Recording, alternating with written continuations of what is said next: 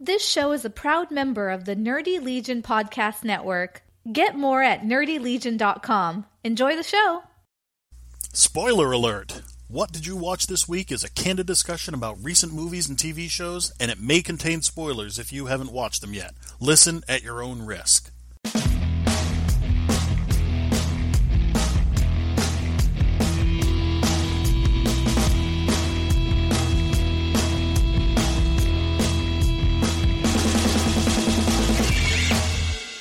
Everyone, and welcome to episode 27 of What Did You Watch This Week? My name is Mike.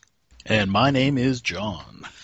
And this week, John, let's mix it up. How about this week we talk about stuff that we've watched this week? You are getting radical in your old age. I can I tell. am. I am. I am. Ah, why not? Let's throw caution to the wind. All right, let's just let's just do it. Let's just do it. Well, on So- that note, I would have to ask one question, though. Yes.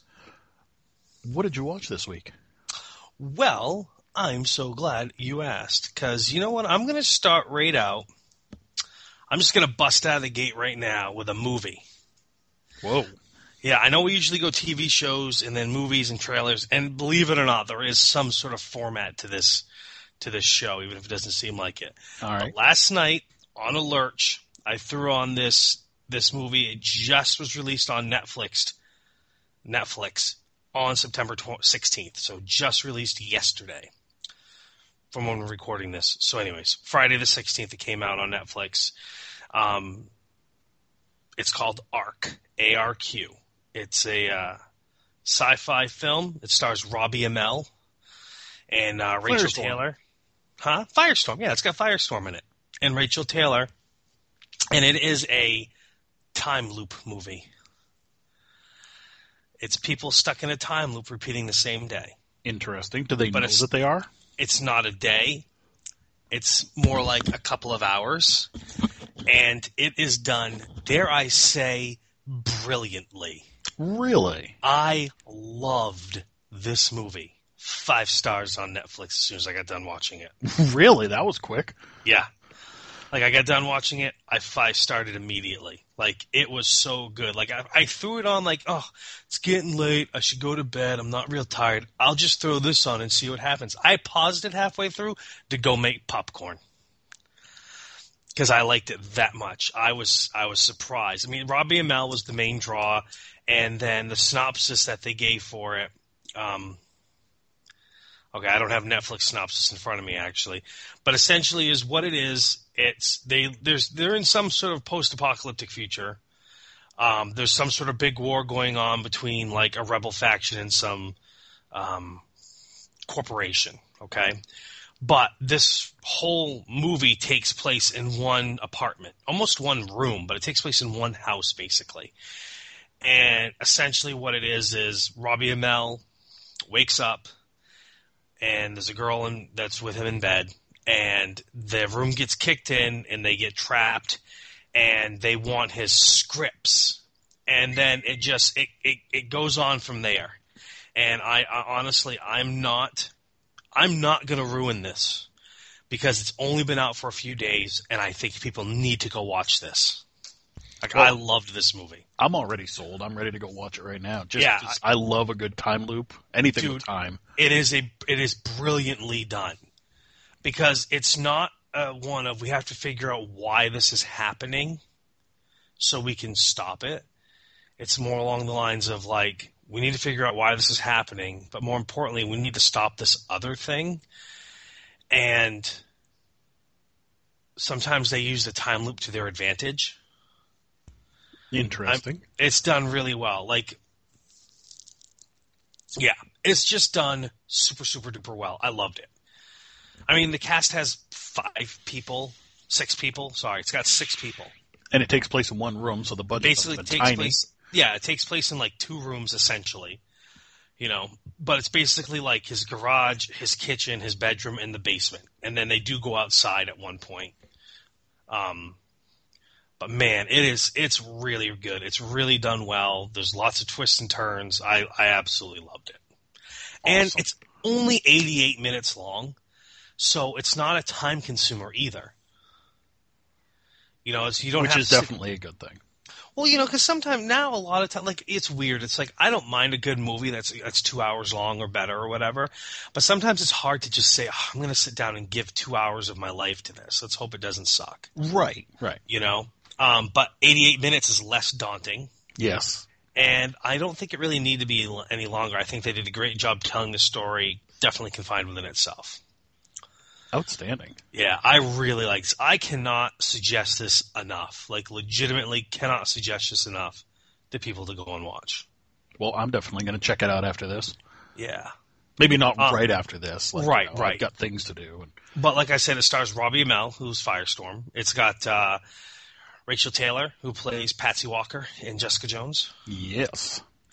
Um, let's see who else. It's got uh, Shaun Benson's in it. It's it's Canadian American movie, so there's you know like now we're getting into like a lot of Canadian done stuff that we probably don't watch. People that uh, Robin Scherbatsky would recognize and appreciate. Robin Scherbatsky would recognize them immediately. Yes. So, but yeah, I did. I I loved it. Awesome. yeah, I got I got sucked in. I got really into it. um, yeah, it's it's it was just great. I don't want to ruin it. I I want you to watch it, John, and then we can talk about it after you watch it. Okay. Yeah, I'm planning on it. yeah. So that's yeah. I'm, That's I'm my- stoked. I'm all stoked right now. I have like five pages of notes, and that's my big sell of the week or whatever is. That's four It's- of the five pages. No, I didn't even write a single note about it because I watched it last night. nice. So this this doesn't even this is even in the notes, but I just I really enjoyed it. Like I'm probably gonna watch it again. Like I didn't remove it from my queue immediately either. Oh wow. Yeah. So yeah, there we Nice. go. Big hard sell. Nice. Arc. A. R Q. Exciting. Yeah. Yeah.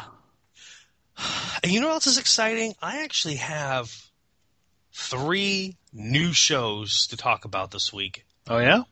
Two returning, one brand new, and one of the returnings is American Horror Story, so it's essentially brand new. Let's get into that You want to talk American Horror Story? because I got that on my list as well. Oh, you watched it. Uh, oh, I did. You know, honestly, I thought that it was pretty brilliant concept they're doing. Oh yeah.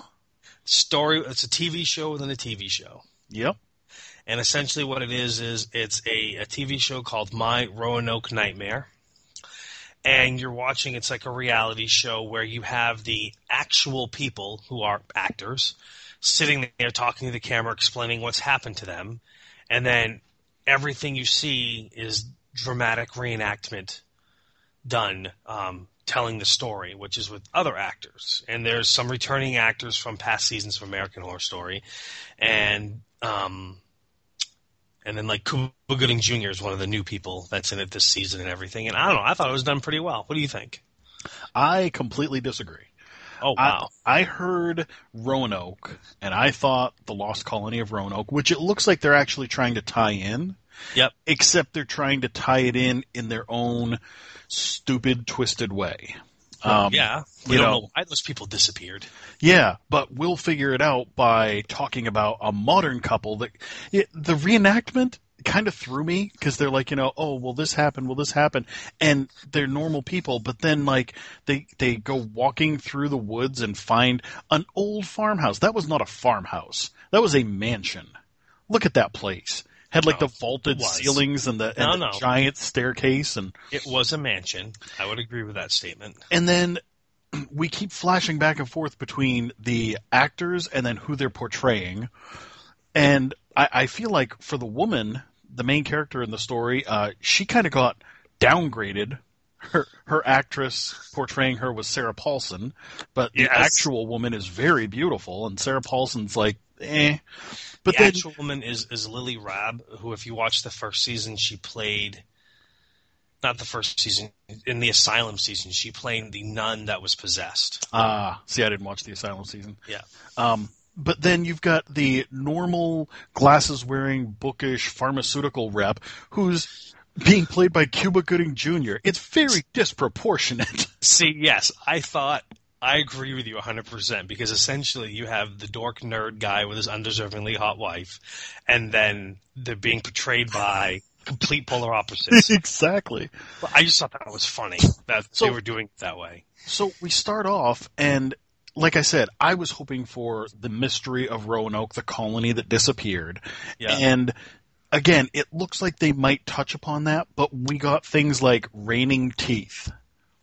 Don't know what Yep. that has to do with anything, except for the fact that it's creepy. It's like they were just going for creepy for creepy sake. Raining, teeth, all- literally raining teeth. I think it'll all come together in the end. I think they'll tie it all in. It'll make it'll make it make sense. And then she's out in the hot tub in the Yep. middle of nowhere when they've already been harassed by hillbillies. Correct. um, that they won the auction from. Creepy looking hillbillies too.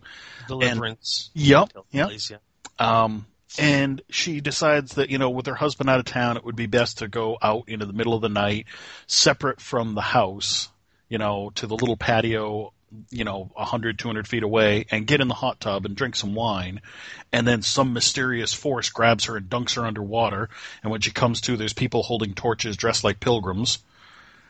And- Those are the lost colonists of Roanoke. Right. Right, but why are they making themselves known now? Who knows? I'm sure that they'll Well- have some reason, but Probably because no one's been living in the house for so long, and now people are, and they gotta scare them away. but but see that's the thing is I have to wonder about that because those hillbillies were right there. Like they were on the front steps on auction day. This wasn't just like the people visited a realtor. This was an auction that was made public. See, those I feel like- yeah, we're ready. I feel like the hillbillies wanted to buy the place to leave it abandoned because they knew what was going on there.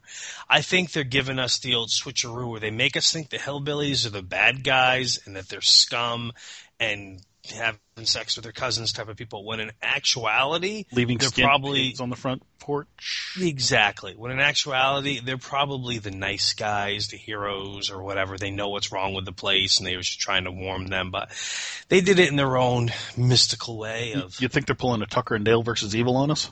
yes, Okay, they're Tucker and Dale. Yes, I see.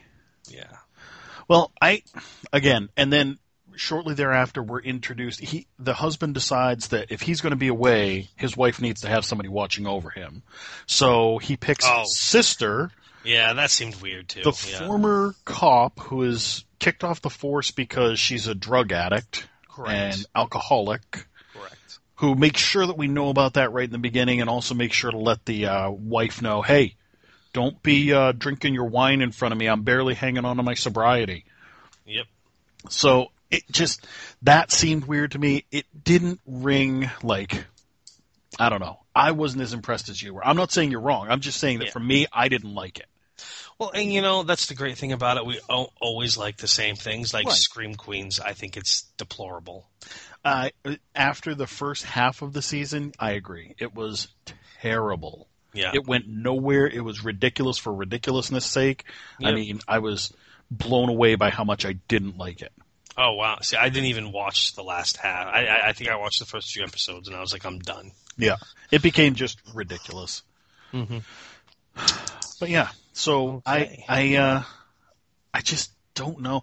The they also threw in the over the top stereotypical southern cop harassing him because of the color of his skin and you know whether or not his wife had been drinking and it just I, I don't know if they were trying to like exaggerate the recreation but it just felt bad Yeah, that was um, yeah, that was kind of ridiculous. A- And then at the very end of the episode, the wife gets fed up and she's like, I'm leaving. So she gets in a car and drives away, which everybody, anybody who's ever watched a TV show in their life knows exactly what's going to happen.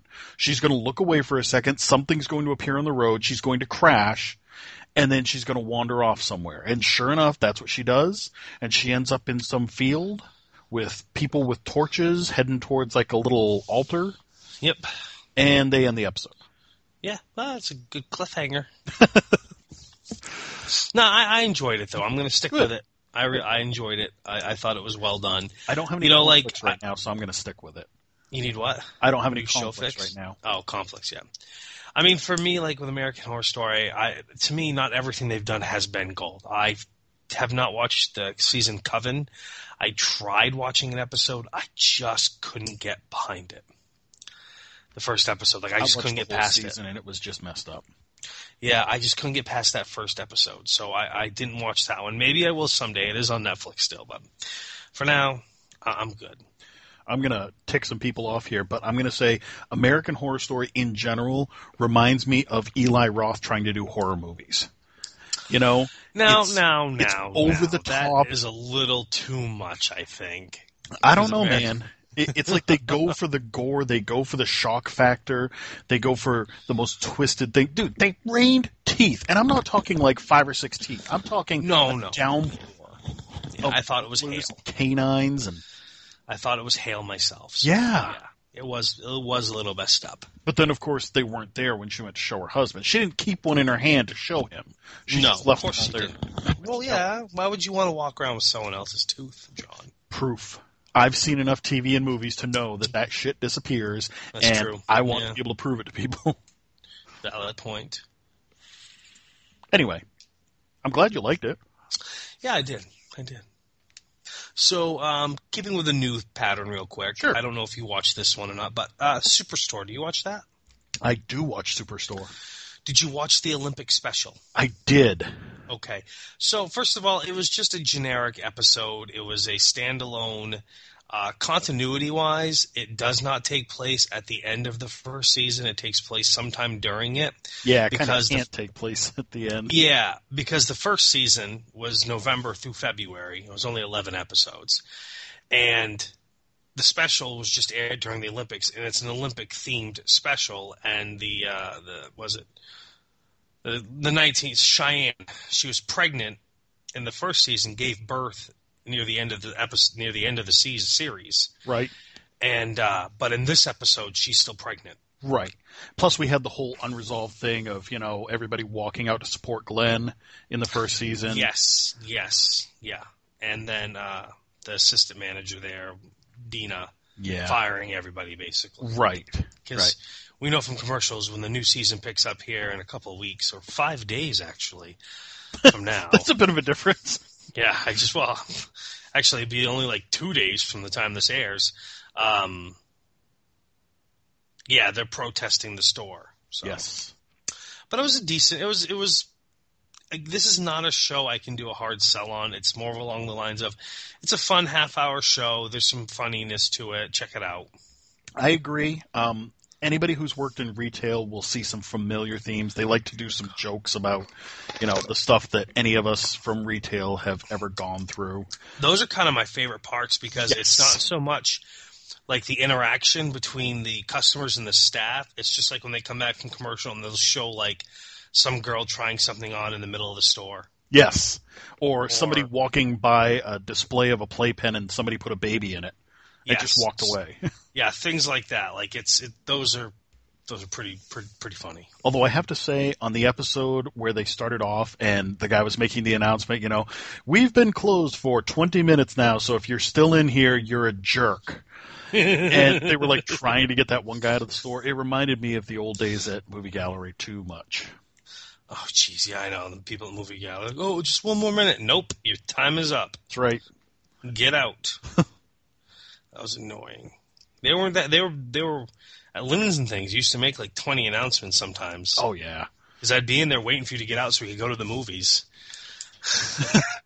And you'd have to chase people out practically. Yes, and then you'd be like, you'd be like, "Ma'am, in the lamps, please leave." Uh, He's yeah. actually talking to you specifically. I'm Surprised I didn't get fired from that place. You were the assistant manager, John. That's true.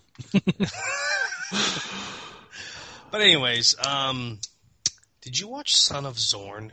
I did. I was going to ask if you had watched it. I did. They had well, they had that preview episode on after football, and so Yep. the regular season hasn't started up yet. But uh, it's on Hulu, Yep. uh, as is Superstore. So I watched Son of Zorn, and I'm I'm not entirely sure what to make of it. Okay. You know, like it's a cartoon character from some sort of cartoon world, but he's in the real universe, and his son. You know, he had a, a, a son with a woman, and but he hasn't been home. He hasn't been back to see him in like ten years or something, and it's just, it's it's it's very funny at times, Yes. and then at other times I'm just like, what? And then it's odd to me how everyone just interacts with him like, you know, they don't they don't they don't question him like who he is or what he is. Right. It's just he's just there. Although they do make mention of some things like he has to get a job, so they're like, "Do you have a shirt?" You know, because he just wears Yes. that barbarian harness, Yes. and he wears the shirt, no pants, but shirt at least. Yeah, and then he's just like, yeah, I remember last time your dad showed up. You know, he's just standing there in his underwear, swinging that sword around, and then later on he's doing it. It was like, that's exactly what you didn't want him to do. it was like I didn't dislike. I figured that everything that I'd seen in the commercials would be played out. Like Yes. all the jokes would be done. There were still a few others that were not bad. I liked the fact that, like you said, the world he comes from is all cartoons. It was kind of a Roger Rabbit kind of thing. So like Yeah, when he's yeah. talking on his cell phone to the people that he left there, and they're always fighting. They're always battling They're something. always something. fighting, and like that, they're all cartoons. So like one Yeah. of them is like, you know, oh my son, I I spent I never spent any time with him, and he turned out fine, and then his son gets chopped in half, and oh my god, oh my son, I'd give anything to have one more second with him. Yeah, yeah, yeah. So that's why Zorn stays in the real world. Yep. And I love how he thinks that his his boss is a, a man dressed as a woman. Because Even has tampons in her purse. Yeah. So What are you talking about? Supervisor can't be a woman. Yeah, it's it was entertaining enough to warrant more watching. Like Yes. I watch all those shows Sunday anyway. You know, The Simpsons, Family yeah. Guy. It's part Um, of that block. Yeah, so I will definitely watch more. But you're right; it wasn't anything that I was like, "Oh my god, this is awesome." Yeah. All right, class. I need to go now. I've just been uh, was it emasculated in front of you. yes, that was awesome. and I like the end of the after he's chopped up that bird into pieces. It's just in the Oh trash can God. as Tim Meadows' is water is washing the blood off the, yeah, oh, driveway. Tim Meadows may have been one of my favorite characters in that. He he was he deadpanned everything. yes, yes, He like the whole deadpanned emasculating thing. Yes. Yeah, I loved it. And then what's the girl's name? I can't think of her name. Cheryl Hines. Cheryl Hines. All right. I love how she's just like, no, he's not writing that thing. The, the, the cartoon bird. Oh, come on, mom. No, I remember. No, we're not doing that again. I have got him drugged up. And I love how over the top the kill was. Like putting it out of its misery. He's climbed on top of it. He's, He's hammering away at it hacking with away with the. Yeah, yeah. I, I do like how when he was coming to visit his son, everywhere he went, he's trying to talk about himself and no one's listening to him. Yeah. Yep. Faking sleeping and stuff like that. Yeah. He's just like, Ugh. So yeah, check it out. yeah, it's it's entertaining. It's very entertaining, actually. So was that your three news? Like, that was my three new stuff I'd watch. Did you uh, pick up anything, start anything new or anything returned for you this week? uh, no, that Besides was those? pretty much it for those, I believe. Um, I mean, I know we have a, a big, big returns coming up here. yes, You know, like uh, and new shows are starting up soon. New shows are starting up. But yeah, like Monday night, you know, we got Gotham and Big Bang Theory and Lucifer, and Yep. Tuesday we got Shield, and then you know Wednesday we got Lethal Weapon, Law and SVU. I am going to check out Designated Survivor, and then Superstore, The Blacklist on Thursday, and Friday we got MacGyver, The Exorcist, Van Helsing, and the next season of Longmire's all loaded up on Netflix on Friday the 23rd. So there's a Nice. lot this coming week. I did actually have one show that came back that I Oh. watched. Me too. I Keep was going. I was impressed. It was uh, South Park, the twentieth season. Seriously, 20 years? Yeah, can you believe that? The so when uh, they're actually continuing the story that they had last season. This is they've been doing more and more of this where they run a story for an entire season. You know, they have other stuff going on in the background like gentrification of the neighborhood and stuff like that, but then they'll have a, a story arc go for an entire season and this is this time they're actually continuing it from last time. And one of the running things is that uh, Mr. Garrison is running for president because he wants to make America great again. He's essentially their version of Trump. They've even got him spray painted orange now. And his running mate is Caitlyn Jenner. But Yeah, yeah, but they're referring to um, him as the giant douche and Hillary as the turd sandwich. So it's anybody's guess as to who's going to win between the giant douche and the turd sandwich. The fun thing this episode, though, was that they were tackling the controversy of sitting down during the national anthem, and yeah, and uh, you know, it was the girls' volleyball team at South Park. Some of the girls were sitting down. Oh my God, Leslie's sitting down! I can't believe Leslie's sitting down. Everybody thought she was fine. She was standing up, and now she's sitting down for the national anthem. And people were taking bets on who was going to sit down and who was going to stand up. Great stuff. But they decided, the powers that be decided that um, the way to fix this problem is that we need to reboot the national anthem. You know, because reboots are all the rage nowadays. Everybody loves a good reboot, so they go to who else? J.J. Abrams. J.J. Abrams, you need to reboot the national anthem. He did a great job with Star Trek and Star Wars. That's exactly it. He saved Star Wars. So the name of the episode was Member Berries, and they told him that they needed his member berries. And basically, member berries look like a bunch of grapes that have faces on them, and they all have these really cute voices. And they talk about, oh, oh, remember Chewbacca? Oh, I remember Chewbacca. Chewbacca was great. Yeah, I remember that. Oh, remember, remember Back to the Future? Oh, I remember Back to the Future. And so as you eat them and listen to them, you chill out because you remember all the good things from before. That's kind of funny. Yeah, that's why reboots work. But then they started getting really bad because they were like, "Remember when there were less Mexicans?" They're like, "Whoa, wait a minute, what? Remember, remember when marriage was just between a man and a woman? Whoa, whoa, wait a minute here."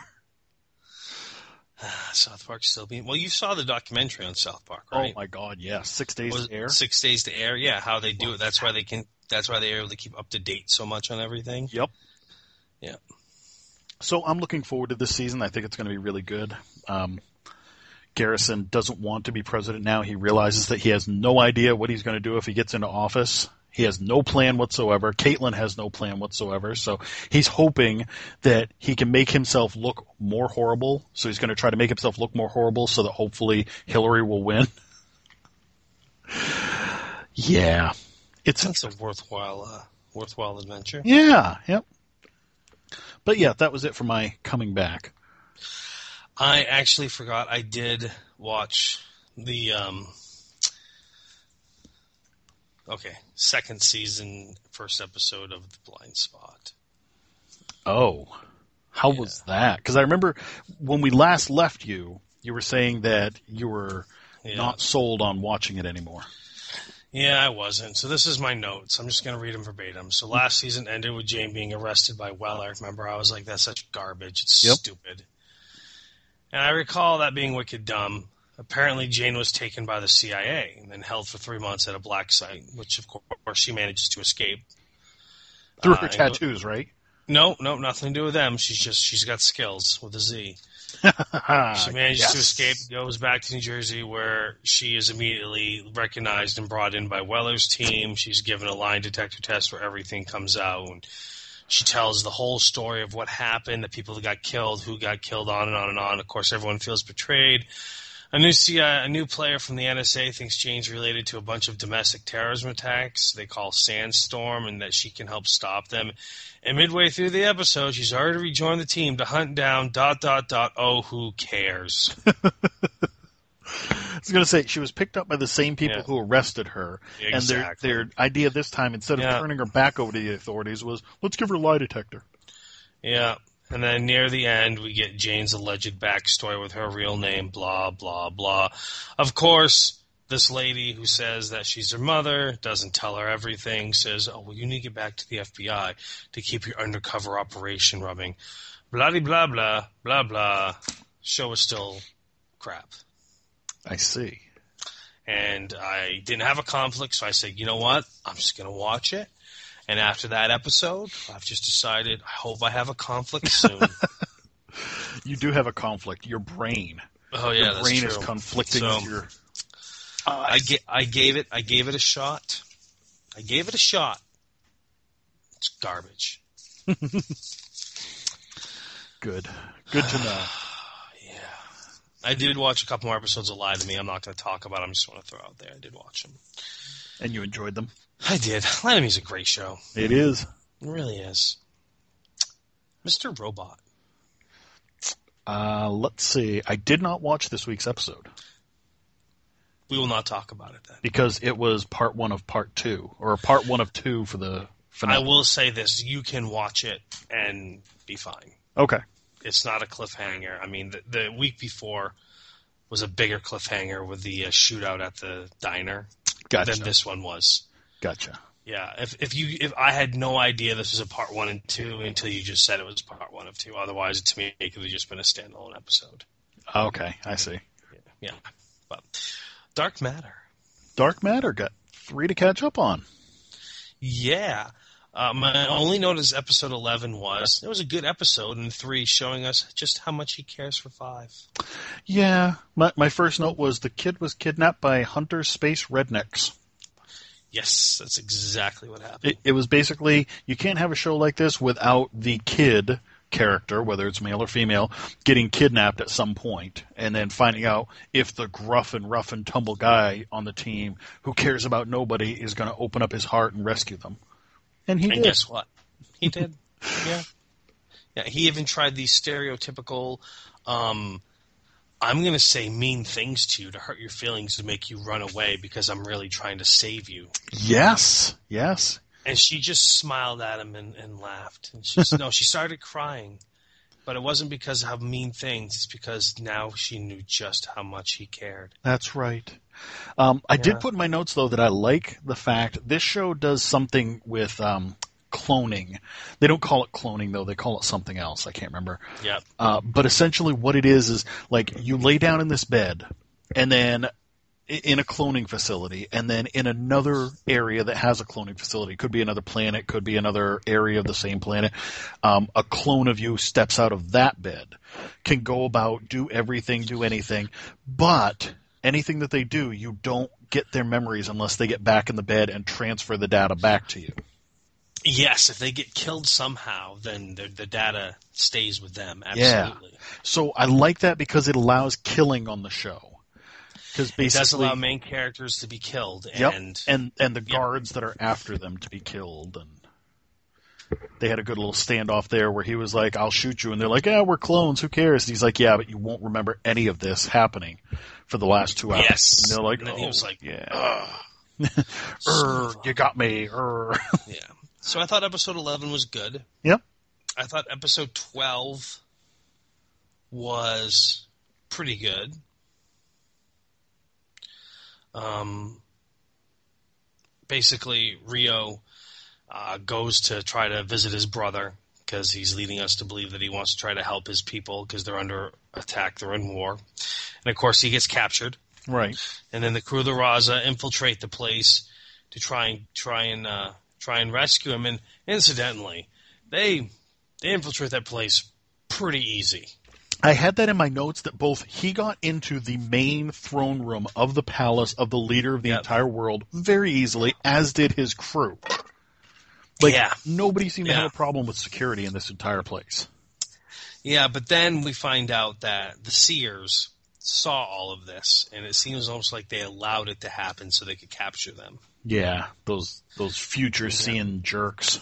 Yeah, the people that sit around in the group and and and can see what's going on.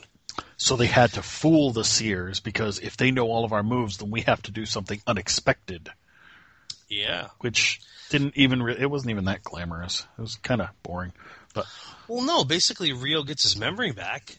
He he he reimplanted his memories, and basically he's a he's a piece of crap again. he is like Yeah, like, oh he no, he'll be fine, and He yeah no he orders the death of the Seers, his mother, his brother, everyone. yeah.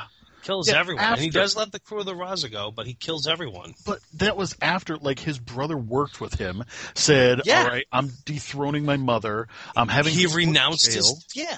Yeah, and Yeah. you're right. He renounced his throne. He was like, here you go. Rio's the rightful heir. And Rio's like, all right, kill them all. Thanks. Now go ahead and kill them. And then like you know like the girl and the whole crew, they all. I mean like this is the the blind following that I don't get because they were following him, his mm-hmm. brother, and then his mother, and then back to his brother, and then now Rio. And like without even hesitating, when he said kill them, they're like, "Oh, okay," chink, and then they killed them all. Yeah, that kind of blind obedience really, I could never do that kind of stuff. Either could I. Yeah, either could I. Well, he is the emperor. I mean, well, how, why is he the emperor? Because the old emperor just said he was the emperor, so now we Yeah. killed the old emperor. He's only the emperor for the past five seconds. Yeah, exactly. Should I but really he's be the emperor, so we got to do what he says right? blindly. It's But ridiculous. yeah, he's basically a piece of shit again. yeah, yeah, proven in episode yeah. thirteen. Yeah, we're episode thirteen, the season finale. What'd you think of it? Um, I thought just to jump ahead for a second, I literally wrote as my uh, my final note: Is this a Smallville season finale? Yes, it is. I know, right? It's exactly what it was. So basically, carrying on what you were saying, four is a douche. He he's gotten his memories back, and now all he cares about is his planet, his people. Even though Yep. he hasn't cared about them for quite a while, but He hasn't. He's he decided has, that- now he's the emperor. Yeah, and he's decided that the only way to really protect his people is the blink drive. But the crew of the Raza is like, no, you're not having it. And he's like, come on. And they're like, no, you're not having it. And he's like, please. And they're like, no, you're not having it. And he's like, fine, I'll take it. Yep.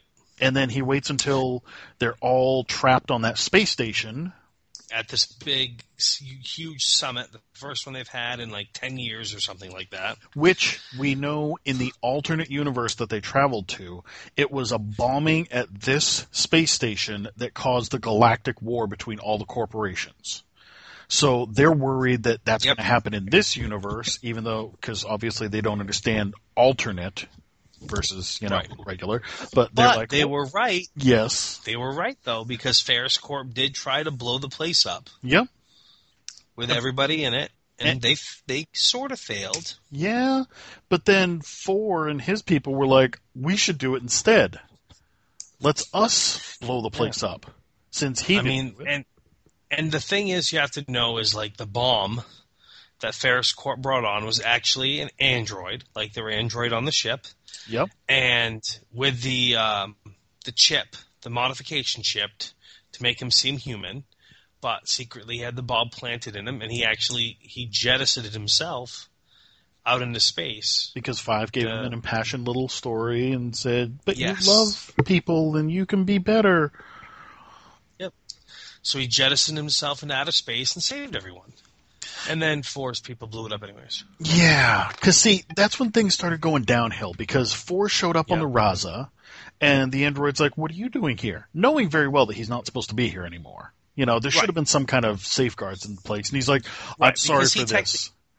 Yeah, he should have been like not a crew member anymore, so she should have been like, "Oh well." Yeah, but, But she has that that human side chip in her. yeah, and then he's like, "I'm sorry for this," and then he like lists off this code that takes him like 30 seconds, and it's like drawn out. He's not even like Epsilon. two, two, two." He's like, "Command Scorpio Epsilon Alpha Omega three four nine two," A- and he just drones on and on, and then suddenly she just shuts down. Yeah. So she had a code in her that nobody else knew about except for him, but it took him forever to say it. Yep. It did take him a really long time to say it. So now he says, I'm going to go get the blink drive, puts that girl who's his, you know, number two, her, the captain of his guard, says, You stay here in case anybody comes, but be non lethal. She has proven that she is anything but non lethal. This right, is, yeah. This is the one who willingly cut the throat of his brother because he said, go ahead and do it. So he's Yep. like, just be non lethal. She's like, oh, okay. And she clearly has emotional feelings for him, Oh, yes. which is why she did what she did.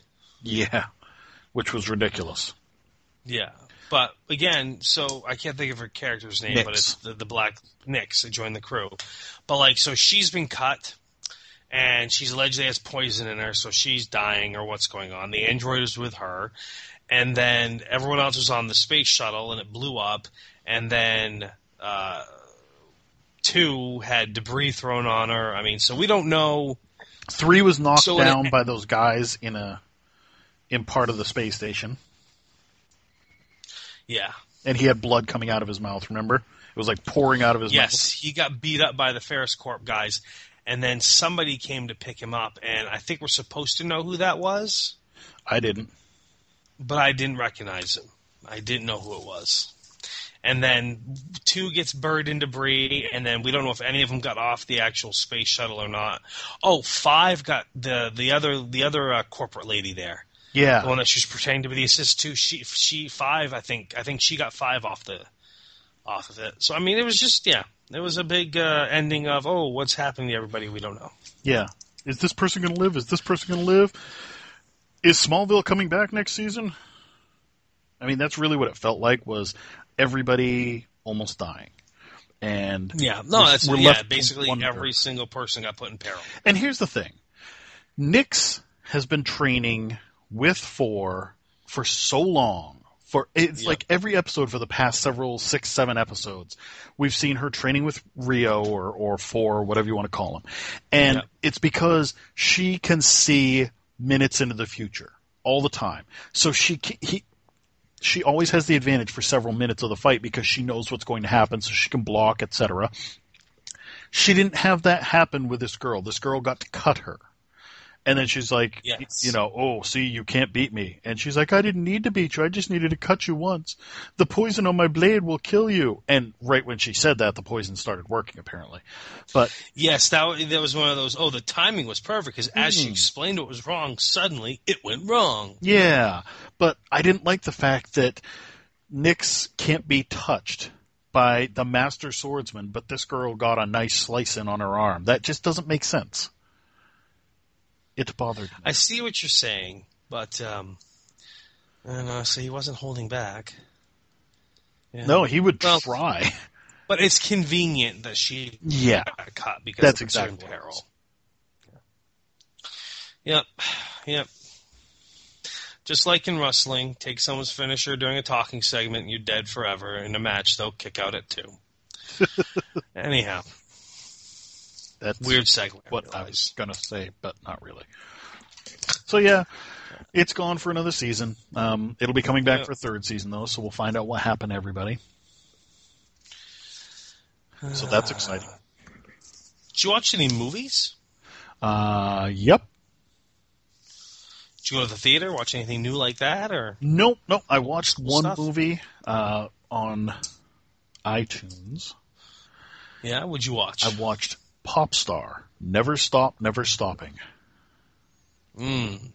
I don't care what you say about this movie right now. I will never watch it.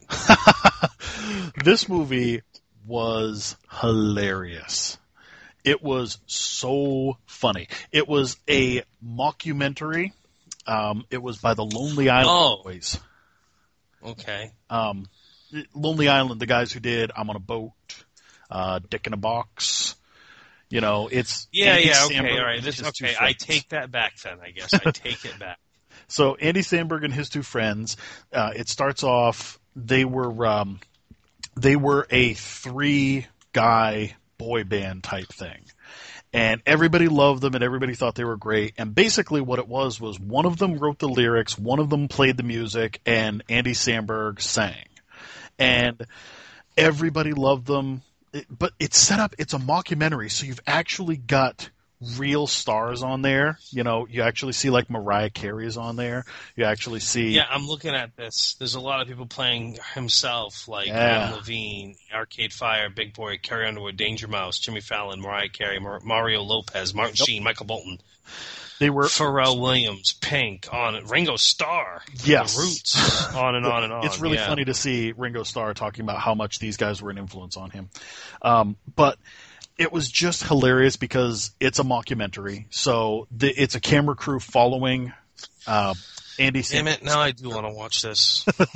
it, they follow his character around because there was a, a schism that formed in the group, and the guy who wrote the lyrics left and became a farmer. You know, because that's the natural progression. And uh, that is, yep.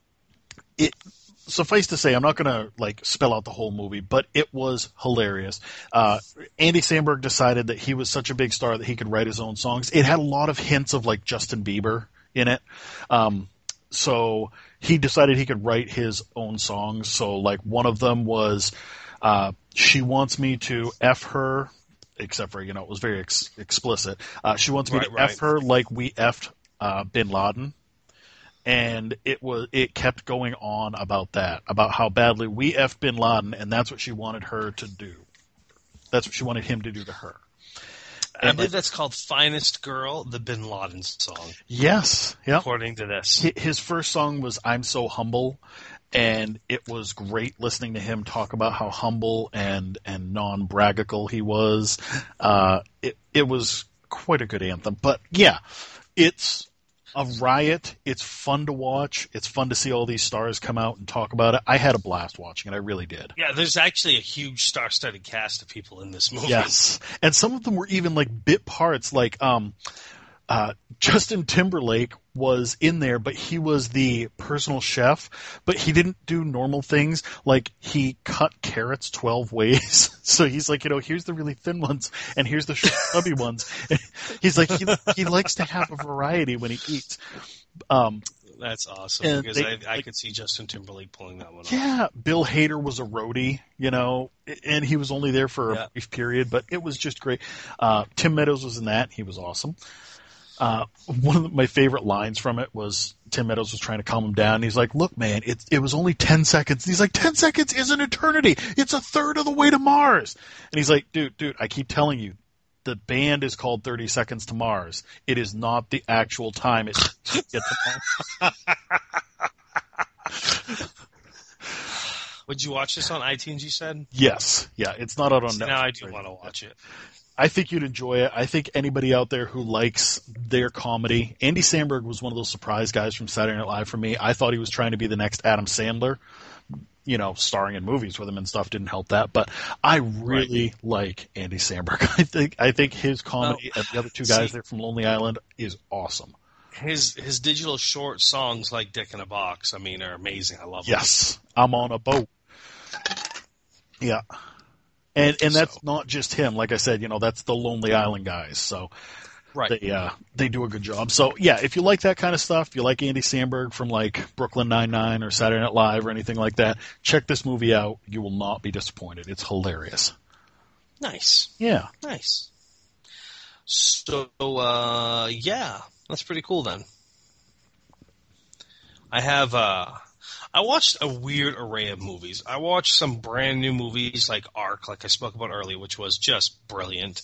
And I watched a couple really old movies. And then I watched a couple made for TV movies on YouTube that I'd been wanting to see for a while. I'd never seen or whatever. So I'm just gonna I'm just gonna jump right in. Um so when I was a kid, uh, well, okay, first of all, I watched this movie on HBO Go called House. Apparently, it came out in 2008. It, no, it is not the brilliant masterpiece House from the late 80s, mid, mid to late 80s, about this haunted house. And you know the old guy from the Wild West time. Yep. You know what I'm talking about? Oh, right? yeah. It was a- The House was a brilliant movie. great movie. The sequels were terrible, but the sequels were terrible, but the first movie House was was pretty brilliant. So, anyways, this is basically. Uh, it was on HBO Go, and essentially what it is is two couples find themselves stranded in a remote, in a, in a remote inn, bed and breakfast, whatever you want to call it, in in Alabama. So you have the four guests. yeah, I know. You have the four guests and the three innkeepers, and they're being hunted by down by someone called the Tin Man, who basically throws them a tin can. Get it? Tin Man, tin can. And there's three rules on it. And the first rule is no one comes into my house. The second rule is I will kill everyone in my house. And the third rule is if you deliver me a dead body by sunrise, then I'll overlook rules one and two. Okay. So basically, what it is is like these people are in this house and they're being turned against each other. Again, it's a married couple and an engaged couple. And they, the married couple are on the rocks, and they're actually on their way to a marriage counseling session when they got rerouted down this road because of a crash, and on and on and on. And basically, while they're in this house, though, the house affects them, and it shows them. Basically, the house is purgatory and they're being judged. And it just shows them like bad things that they did in life. Like one of them killed their father. One of them, um, yeah, one of the, one of them killed their father. Um, one of them, um, oh, I can't find the note now. It doesn't matter. They all did horrible things, and so they're basically kind of being judged or whatever. Okay. And it was okay. I'm not going to give it a hard sell. It was okay. The one neat thing, Michael Madsen is in it, Bill Moseley's in it, but uh, Callahan from Police Academy, she's the old lady innkeeper. I thought that was kind of neat. Interesting. And for those of you who don't know, if you've ever watched Police Academy, Callahan was the blonde-haired, large-breasted, you know, very strict and stern female police officer slash uh, instructor at the academy. Huh. So you're not giving it a hard sell? Not giving it a hard sell, but I watched it. It's on HBO Go. It's not. I mean, it's a good flick. It's enjoyable, but I'm not going to give it a hard sell. All right. Yeah. Um, okay, this one I strangely am going to give a hard sell to. Uh, actually, no, hold on. I'm going to hold off on that one. I watched this movie called Demon Wind. And, uh, Please tell me it was about farts. nope. Was this on Netflix or was this on, must have been on Netflix. It was either Netflix or Hulu. I think it was Netflix. It's called Demon Wind. And, uh, basically, I, I, this was made in like 1989, 1990. And a group of kids go to a remote farmhouse where one of their fathers was killed, where he killed himself. And then once they get there, this mysterious fog sets in, trapping the kids in the house where they are possessed one at a time by demons. Sound familiar? Sounds like a really bad version of Evil Dead, and that is exactly what it was. Oh, The only- yay. Yeah, the only actor I recognized in it or actress was a guy named Stephen Quadros, the fight professor, an MMA commentator, who's done a few movies. I see. But uh, again, it came out like in 1989 or 1990, right around that time frame. It's it was pretty bad, so just avoid it. okay. It is being Demon avoided. Wind. Yeah, be avoid it. And then I watched uh, the Equinox. So I just Equinox. Watched this on Hulu. It's in the Criterion Collection. This actually came out in 1970. And this story is kind of unique. First of all, this movie is very low budget. The budget was like $6,500, which is, I mean, it's very low budget now. And even then, that was still pretty low to make this movie. But the, um, not special effects, but yeah, the special effects in the movie are for for the time frame are really quite good. Essentially, what it is is, and, the acting is, it's not terrible, but one of the guys reminds me of Joe Friday from Dragnet. The way he's just kind of his voice and how matter of fact and straight, straight arrow he is the whole time. The way he the way he plays the role. But basically, the story takes place. It's uh, shown in flashback mode via a reporter and this doctor at this asylum who's trying to investigate the story of these disappeared uh, and possibly murdered kids um, one year after it happened. And so we're listening to the recorded confession of the survivor telling them what had happened. So it's like his therapy sessions.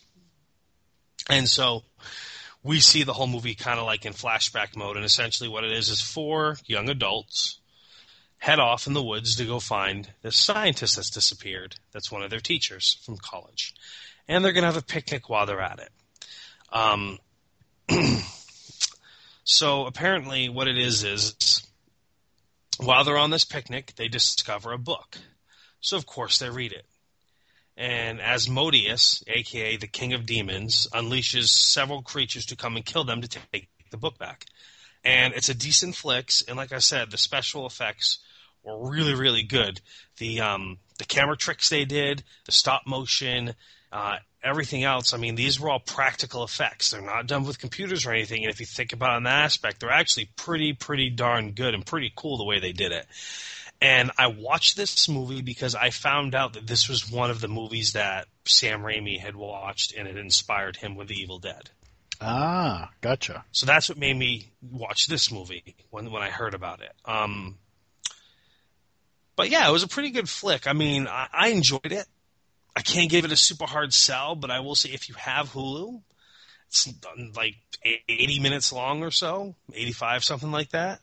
Sit down, throw it on. It, it's really enjoyable for an older movie. I mean, it's got a decent enough story. The acting's not terrible. The special effects are really, really good considering for the time frame. You know, the the camera trickery they did with it. I mean, it was really good. I guess that's why it's in the Criterion collection. Hmm. Cool. Yeah, yeah. Did you have any more movies, John, or did you movie out already? No, I just had a couple of the TV shows. Well, why don't you throw us one out? Because I got a couple more movies to talk about. Uh, well, this week we had Adam ruins shopping on his show, and Oh man, I can think of a couple people that need to watch that. it was it was a ahead. Good episode. Um, it did kind of shine some some lights, especially one of them I'll get to in a second. But he started off. Uh, apparently, Victoria's Secret when it was first created was actually for men, so that they could buy a little something naughty for their wives. It wasn't until uh, uh, I think he said the '90s when a uh, a woman took over the company and started marketing it to women. So that was kind of That does kind of make sense, though. yeah. Um, most, eighty-five percent of stuff that you will find at outlet stores was actually created with crappy materials specifically for the outlet stores. It is not stuff that was, you know, remainders or oops, there was a mistake. They specifically make it. Gap, it's hundred percent, and they freely admit that. So, like, you go to the Gap outlet, and they have an entire different division that makes clothing just for their outlet stores that is of subpar material. I found that very interesting.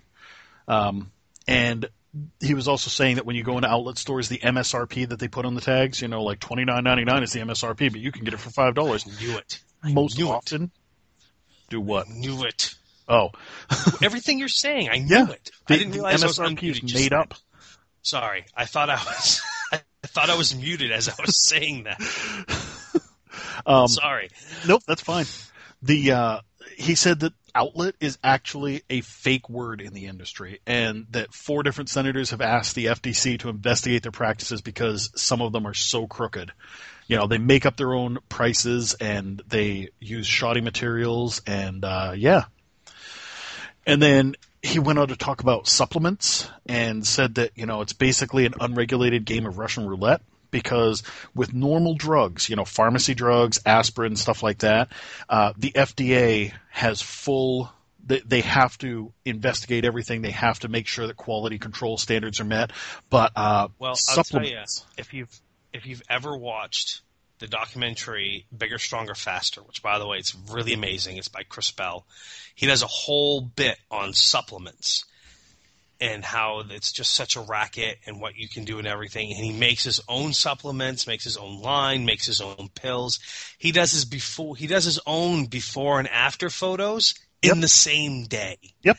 I mean, like Chris Bell really gets into and breaks that down. So I have seen that before, and that is Yep. just a huge and tremendous racket. Yeah. But that outlet stuff you're telling, okay, the, the MSRP thing, like where they have, oh, it's normally this price, but it's this, and that's all made up. That I'm like, yeah, that I knew 100. percent The clothing thing does get me. Like Gap specifically makes cheap, shoddy clothing for an outlet store. Yeah, they had a woman on there who said that she was she used to work in the corporate offices of Gap and that they had different divisions. Like the she said the outlet people never met with the regular people.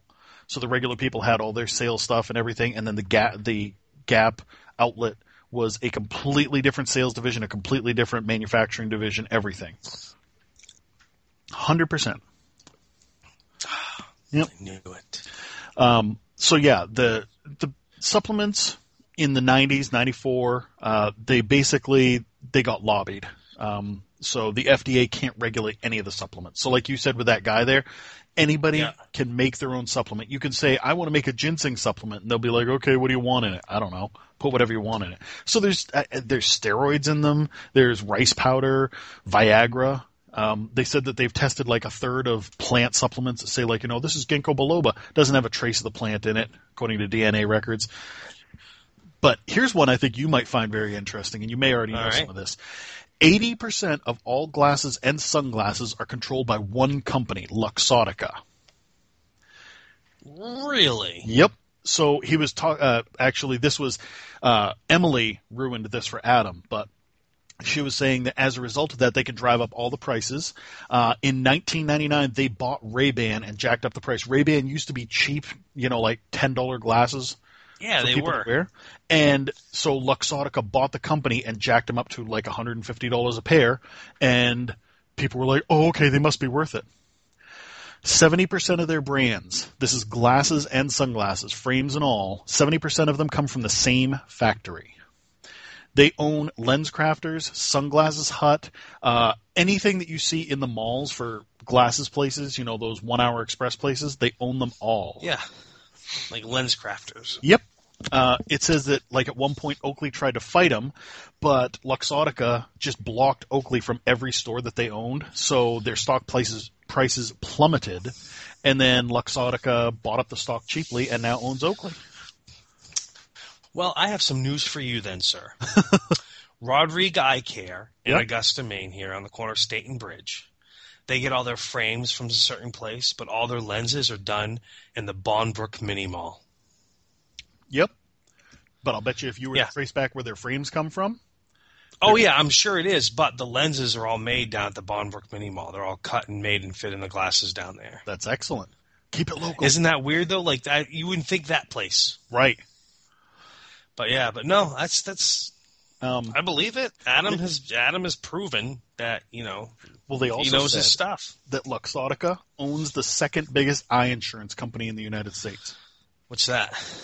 I don't remember the name of it. Oh. But they own the second biggest one. So basically, they own the eye insurance company and then the eyeglasses themselves. So uh, I guess they Well, did. how is that even legal? right? I guess they did a thing on 60 Minutes and they were talking to the uh, CEO, and he said, Well, everything's worth what people are willing to pay for it. So if they're willing to pay this, then it must be worth that.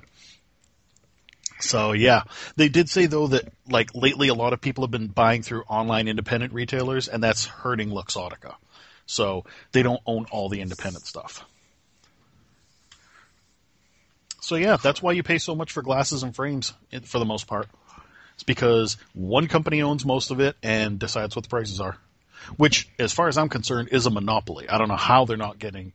Uh, like, okay, especially where they own the insurance company. Yep. That, uh, Yeah. Evil, very- huh?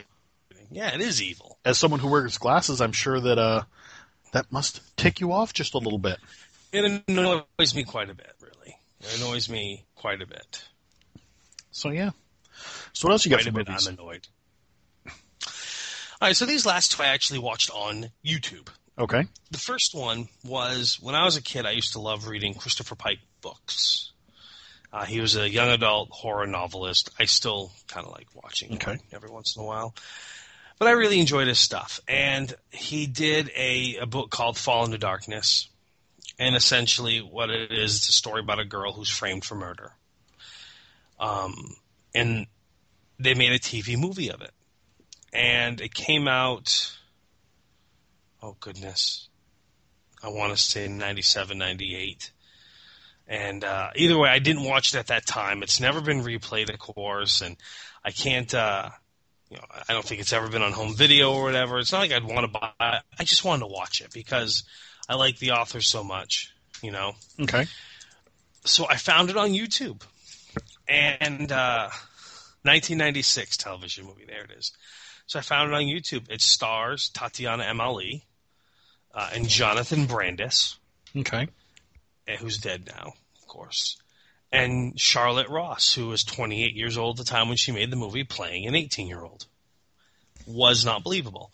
and essentially, the book and the movie are pretty much the same, um, except the majority of the book is told in flashback form from the uh, the courthouse, where we get a chapter in the courthouse where Sharon, the main character, Tatyana Ali's character, or others are on the witness stand being uh, questioned, and then the next chapter is a flashback of you know telling the story from the flashback point of view and everything until we finally get all caught up to where they are, and then the story goes forward in like quote unquote real time, whereas the movie itself completely takes f- place in real time. Um, it was a pretty bad movie. Um, After all that, Oh yeah, it was it was pretty bad movie, and Jonathan Brandis was the bad guy doing all the killing, um, and Tatyana Ali, of course, is the innocent victim in all of this, who's just trying to you know fit in in a new school, being a brainiac like she is. Um, but yeah, um, I'm not disappointed I finally got to see it, but now the question has been answered, and I never have to watch it again. That's a good thing, right? Yeah, it is a good thing. And then finally this week for me on the movie front is I watched a movie called The Lottery. Is it based on the Now- play? I believe so, yeah. The Lottery is about um I have a lot of notes on this for some reason because I wrote them as I was watching it actually.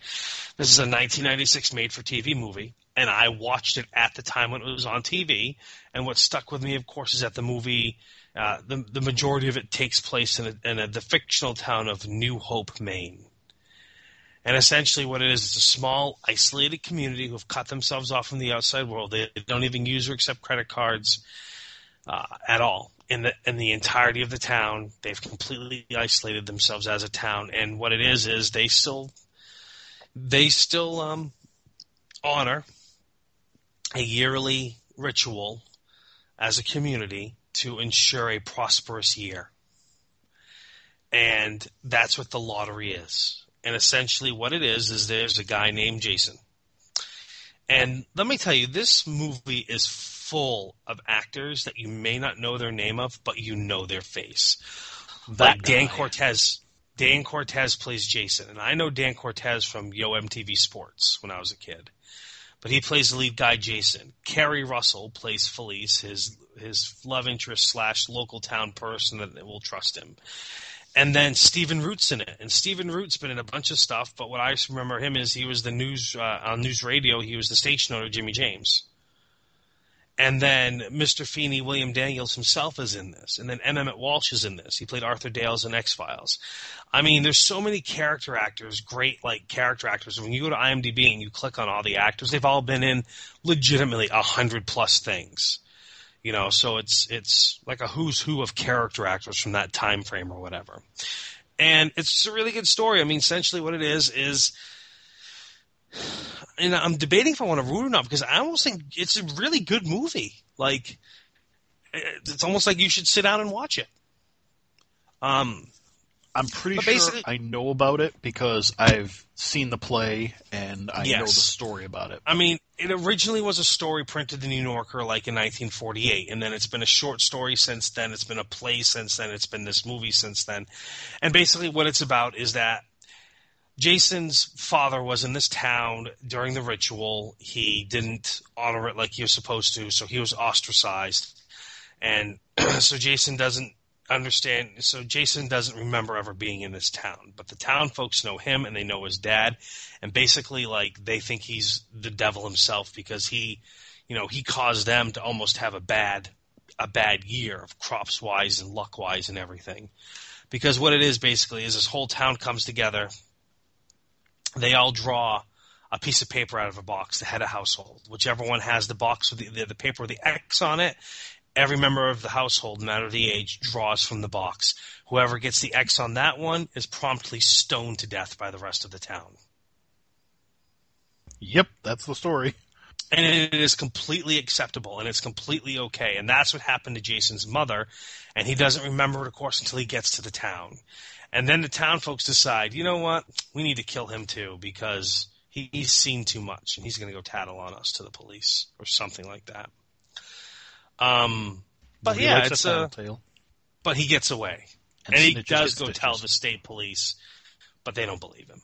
So, but uh, yeah, I mean, even Felice is forced to uh, partake in the stoning death of her mother because if she doesn't, then you know she's next, basically. So, This is why they say you should stay away from marijuana. Yep. I mean, I remember watching the movie and it just stood out to me because it took place in Maine, and I'm like, oh, that's what people think of Mainers. We stone people to death up here. Um, but And then our state police don't believe anybody. Exactly, and our state police don't believe anybody. But I mean, watch the movie. It's actually a really good movie. Like, it's for a TV movie of the week type scenario. And it's completely on YouTube for free. So, you know, I, I yeah, go check it out. Cool. Yeah, it's like 96 minutes. So I mean, you get 96 minutes, don't you? Mm, sometimes. Yeah. And then, if you feel so inclined, you can watch the uh, 17 minute 1969 short version, short feature film. Uh, that's also on YouTube. Are they all called Except the lottery? cut- Yes, it's called The Lottery, and that cuts right to the chase of the stoning. There's no backstory involved. and in fact, the short, the original short story just literally takes place the day of the lottery of the towns going to draw the names, Yep. and then you know, et cetera, like that. Whereas the movie has that whole backstory of him getting there, meeting everyone, being treated poorly because they just want him to go away because they don't want him to find out about it. So, and then when they find out who he is, they're like, "Your dad's a piece of crap. That must make you a piece of crap." So, Guilt by association. yeah, that's what happens, man. That's what happens. What do you got? I finished up the last four episodes of 112263. Oh, okay. How'd that go? Well, here's the thing. So Wow, that doesn't sound. it okay, it was not bad. However, it was a bit misleading because this was billed as a story about a guy trying to go back in time and find out who killed JFK, could he stop it, could he prevent it? And the initial rules of the closet that he went into didn't seem to Yeah. matter to him. You know, I was expecting something more akin to like, I, I hate to say it this way, but like a Groundhog Day kind of thing, or like that arc you were talking about, because the initial rules were you go into the closet, it's, you know, November 29th of 1960. You can stay in there as long as you want. When you come out, only two minutes have passed in current time. And if you go back in, everything that you did the previous time is reset. Okay? So basically, you could go in there, you could chop everybody's head off, and it would Yeah. affect time when you came out, but then when you went back in, everything's fine again because it all resets. Dude, I'd kill so many people Right? So just to say I did. here's the thing Chris Cooper, when he first met, um, uh, what's his face there? James Franco. yeah.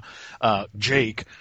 He told him that, you know, he's been in multiple times. He spent years in there. He's gone in and done this, gone in and done this. And he's always tried to find out if it was Oswald that, uh, did assassinate Kennedy, but he was never able to get close enough. You know, something would always stop because the more you mess with the past, the more the past pushes back. Um, so, but he's been in there multiple times.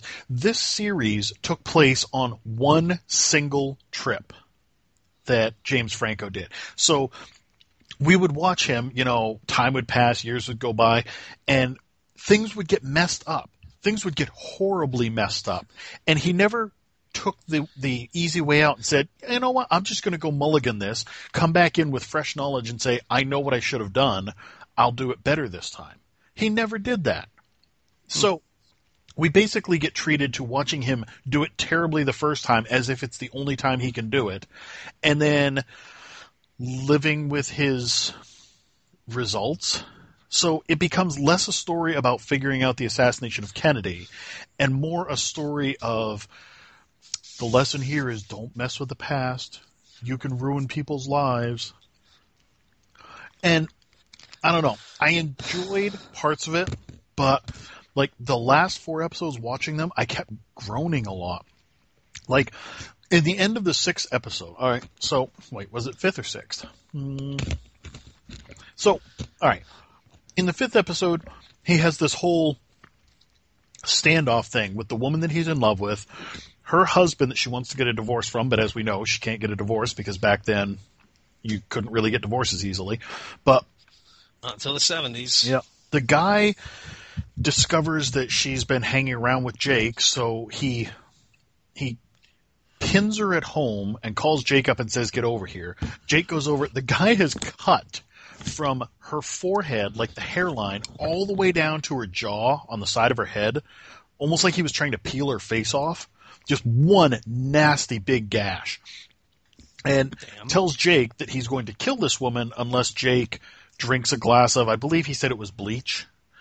He's like, you drink that whole glass or I'm going to kill her. He's like, well, you're just going to kill her when I get done anyways and I'll be dead. And he's like, well, you'll just have to find out. And it was really weird. But basically that was the focus of the episode rather than the other story that was going on, which was the governor who was going to be somebody was attempting to assassinate him that night could have been Lee Harvey Oswald.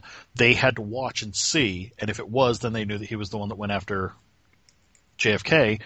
But instead, we focused on him and his girlfriend in a, you know, death-defying tale from straight from Liam Neeson's playbook of what are you going to do? What are you going to do? Are you going to drink the stuff to save her life, or it, again, you know, why not just wrestle You the guy to the mulligan ground? this whole thing. Just Yeah. walk away. Exactly. Only two minutes would have Just passed in real life. away.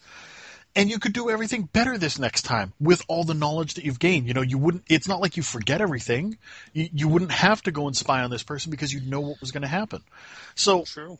then he like he starts getting in a fight with Bill, the guy who's come along with him because you know they bonded over this guy that murdered Bill's sister and well you killed him so you're my friend now I want to help you save JFK.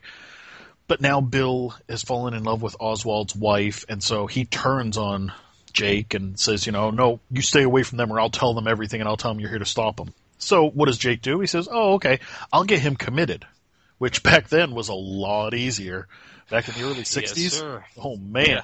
He's like, he's not going to be able to leave without my signing off. And he's like, oh no, no, he won't be able to leave at all. We'll never let him leave. And he's like, okay, cool. So he got him committed. And then promptly gets the ever loving crap beaten out of him. By who?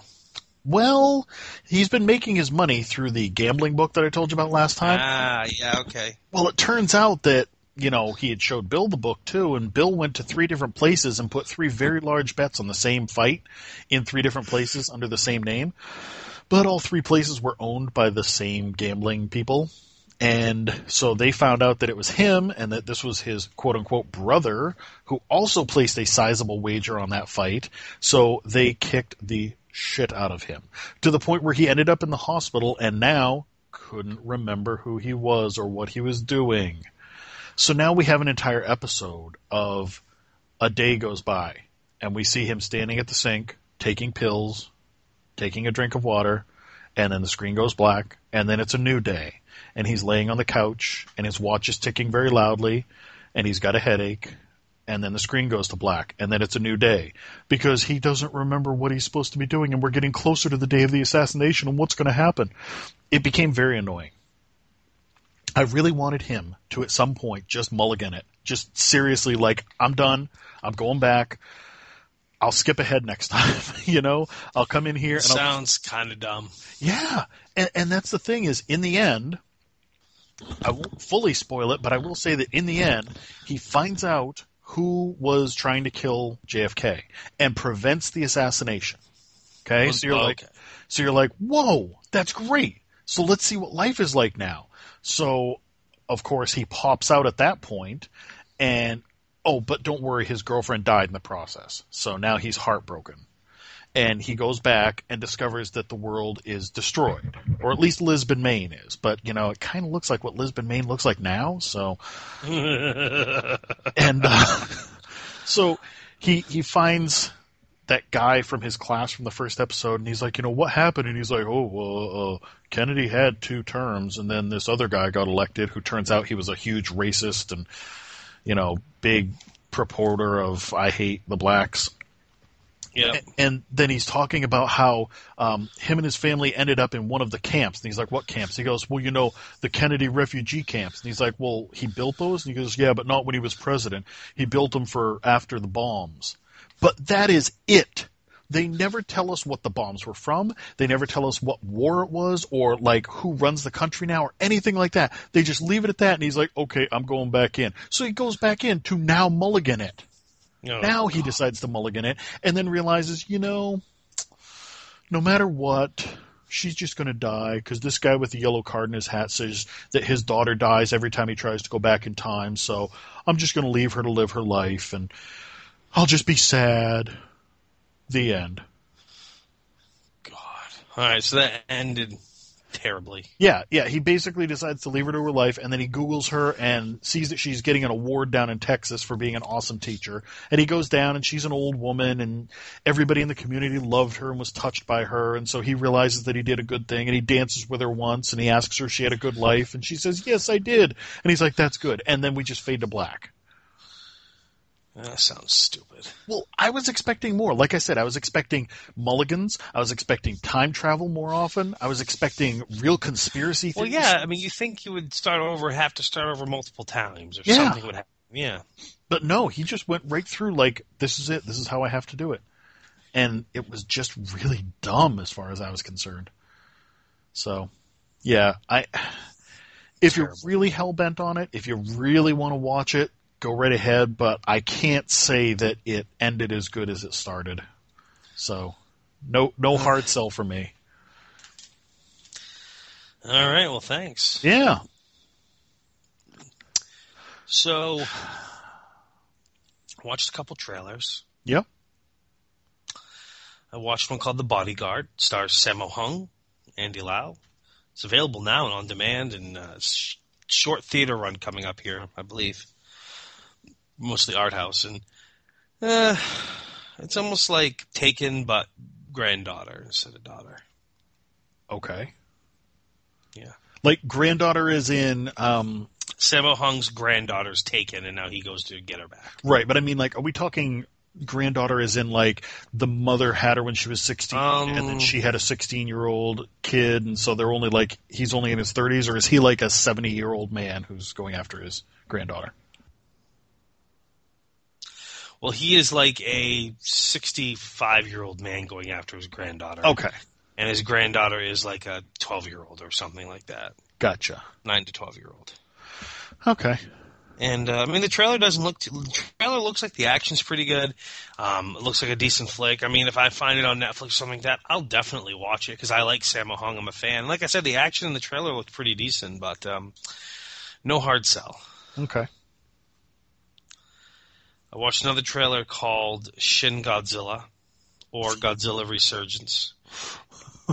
Yeah. okay Yeah, it comes out this October. It's doing a uh, seven day run in some limited theaters, about 440 screens. It's going to be in Japanese with English subtitles.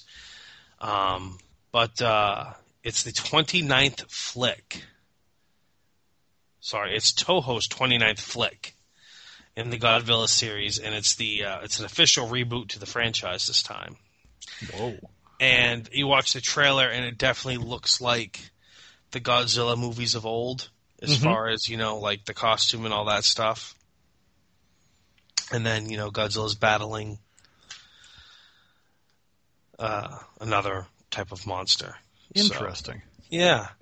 Um, but it's separate from the Godzilla movie that there's just got released in the United States. Mm-hmm because that Godzilla movie is actually part of a, a package of movies where you had Godzilla in 2014 and now in 2017 we're getting um, Godzilla. I mean, sorry, we're getting uh, Skull Island, King Kong, yes and then in 2019 I think we're getting Godzilla versus King Kong. Um, I was reading it on on uh, Wikipedia, so. I know you don't sound very excited about that, but I'll definitely go watch that movie. well i mean i hadn't read about it but i, Yeah. I, I assume Yeah. I watched another trailer called Daylight's End, okay and essentially it's like a uh, it's like a virus movie, but the virus is a vampirism. uh, okay Yeah. like traditional vampires Um, no, non-traditional ones, but it's you know it's a post post apocalyptic um, virus movie it takes Okay. place in the future, uh, except the virus is, is vampirism, and of course some there's a group of people who uh, who hunt them. The trailer actually looked pretty darn good, okay and I can't remember when it came out because apparently I forgot to make a note of that. So I'm actually trying to look that up now, but I, I feel like it's either going to be soon or next year. okay You know how that is. Yeah. um, let's see here. Years after mysterious plague has devastated the planet and turned most of humanity into blood-hungry creatures, a rogue drifter on a vengeful, vengeful hunt stumbles across a band of survivors in. Uh,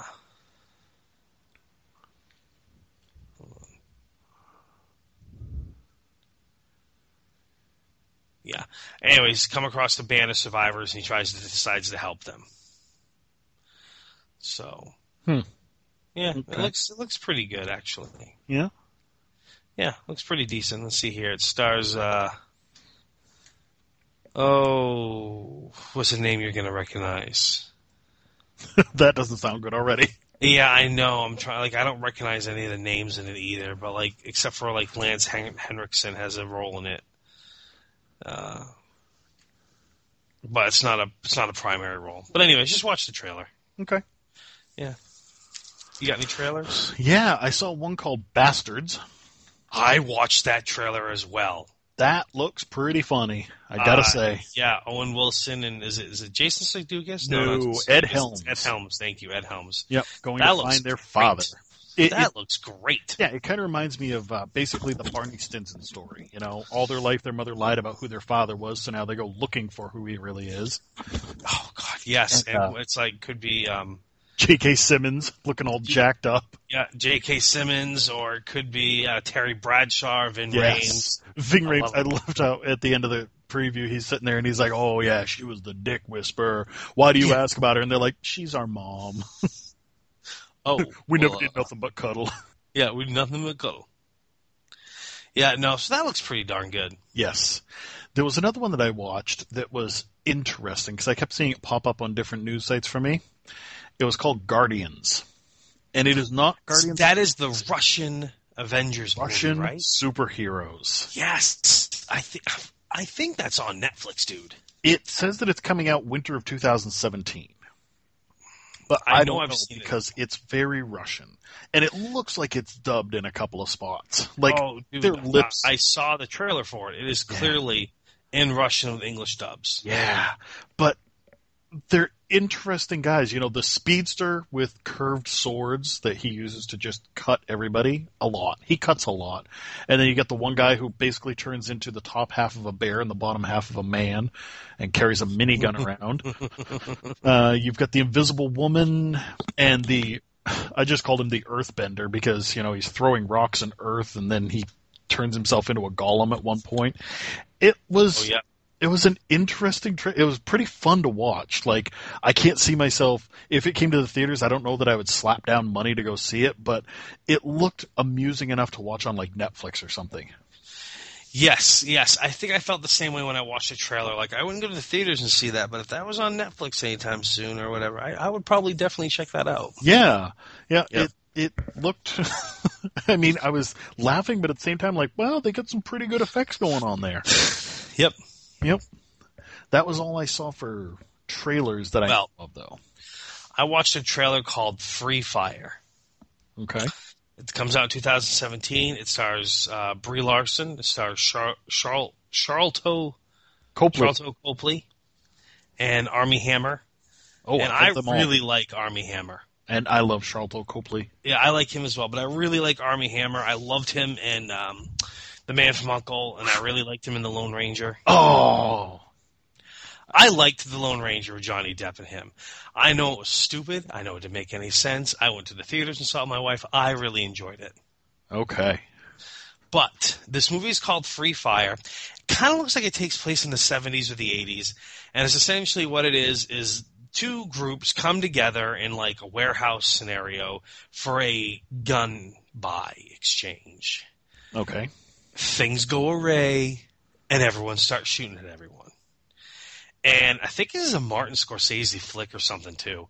oh And essentially, you know, it's just it's a comedy sorta, but everyone's just shooting at each other, pinned down in this warehouse. And in between shooting at each other, they're having conversations with each other. They're yelling at each other. You know, like they're it, it, it looks really, really good. You should definitely watch the trailer. This is a movie I definitely plan on seeing. okay I may even try to go see it in the theater. Whoa. Yeah, I know it doesn't happen a lot, but I may even try to go see it there. I mean, The Magnificent Seven comes out next week, and I'm off Thursday, Friday, and I'm going to a Friday morning screening of that. Just to let you know if you're interested, Gotcha.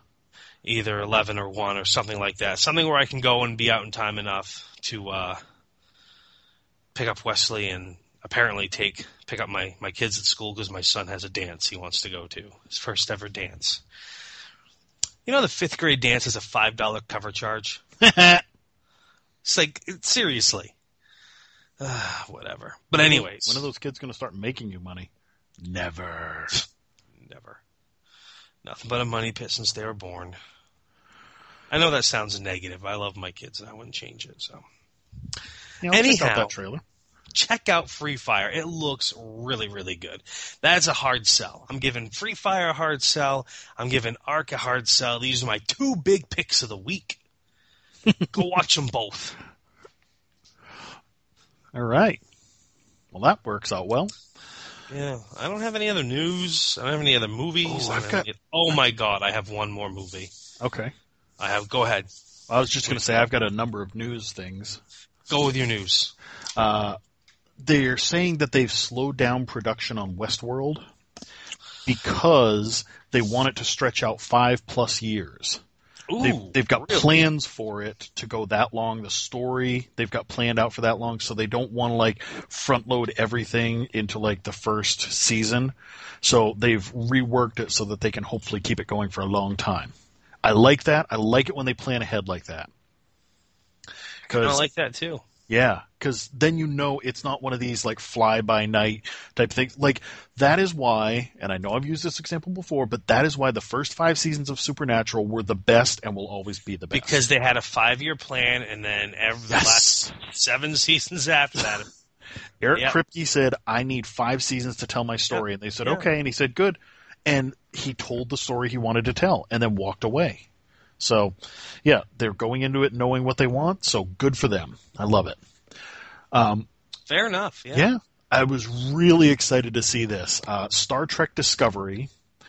The voice of the computers will be Majel Roddenberry, the one who did the voice of all the computers.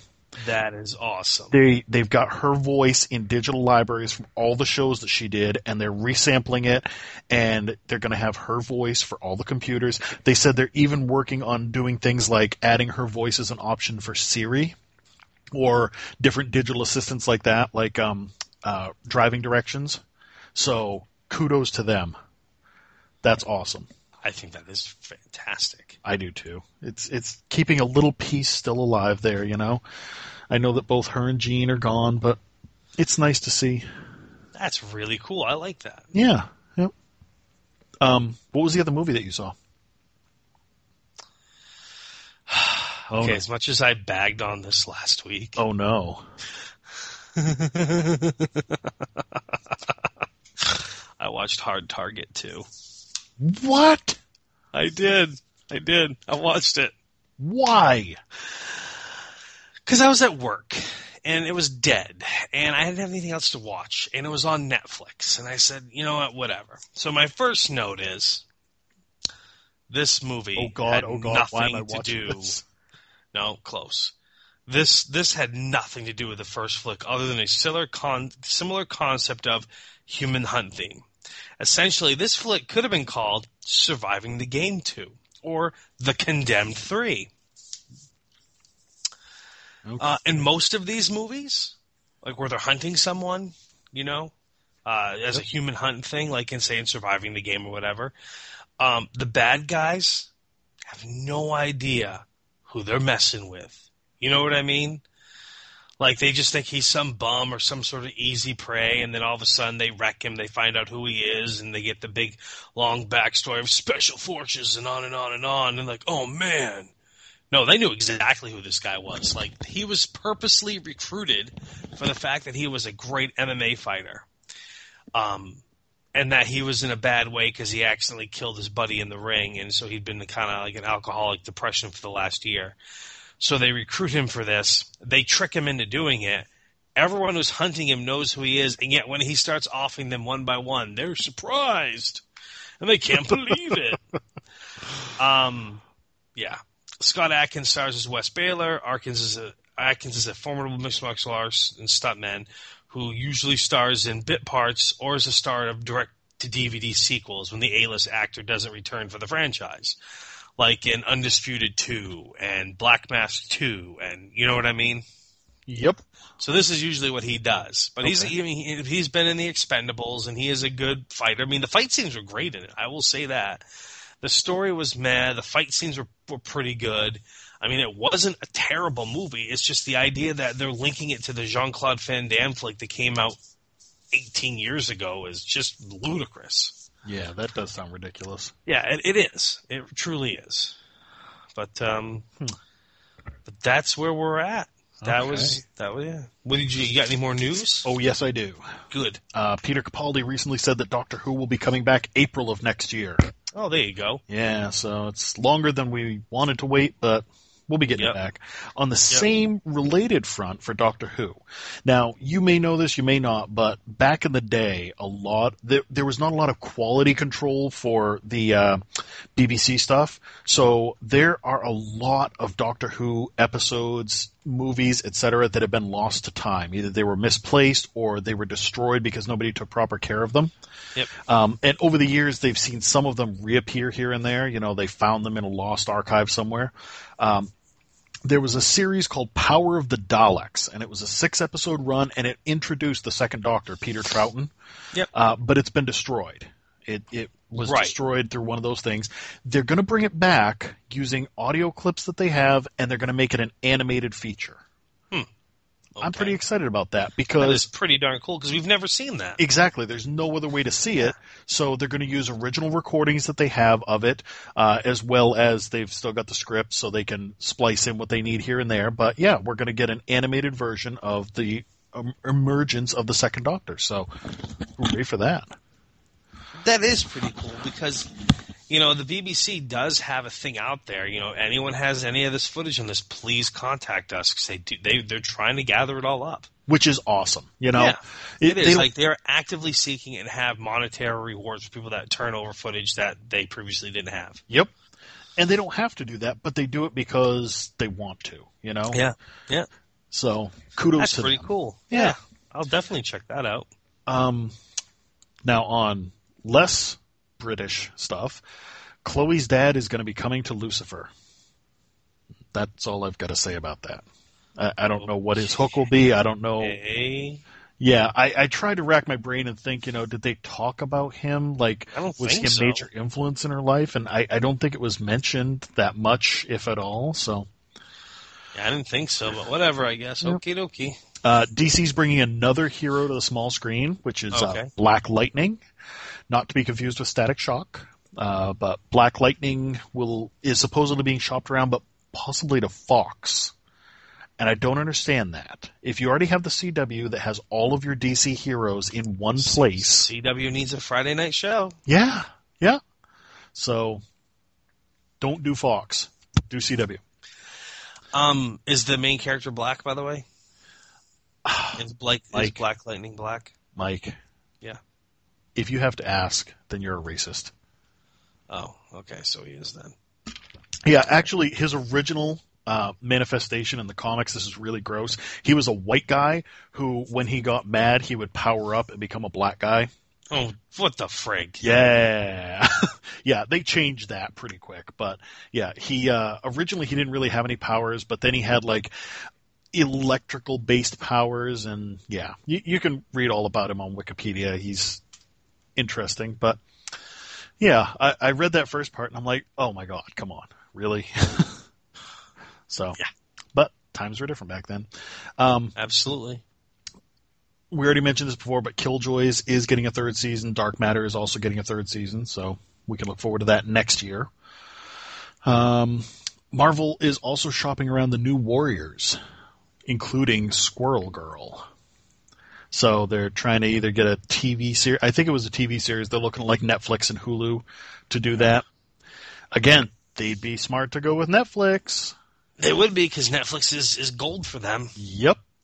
That's the other thing. Luke Cage is coming back soon here. Not Yes. coming back, but debuting soon, shortly. Yes, it here. is. Uh, next week is going to be Agents of S.H.I.E.L.D., including Ghost Rider. Yes. What do you think about Ghost Rider getting such publicity and having it, having his the subtitle? I think that they're trying to cash in on a gimmick. Basically, is what it is. Because That's what I feel like too. yeah, the last season ended so like oddly Yeah.